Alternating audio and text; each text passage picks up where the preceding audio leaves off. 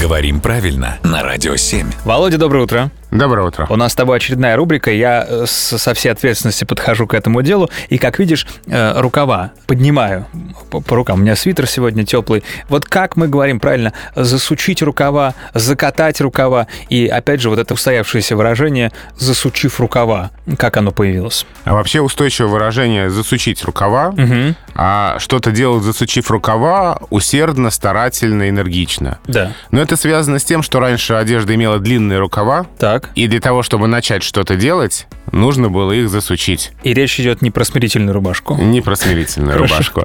А, иначе ты не сможешь хорошо работать, тебе рукава будут мешать. Логично. Да, поэтому если ты что-то делаешь, засучив рукава, значит, ты ответственно подходишь к этой работе. Видишь, сам себе, э, сам того даже не подозревая, я быстренько сделал комплимент прямо в самом начале рубрики. Да, ну а закатать рукава тоже можно. Э, Слово закатать имеет значение подвернуть, засучить, но с пометой разговорное. Так, то есть мы в основном используем именно засучить. Да. Понял тебя. Спасибо большое.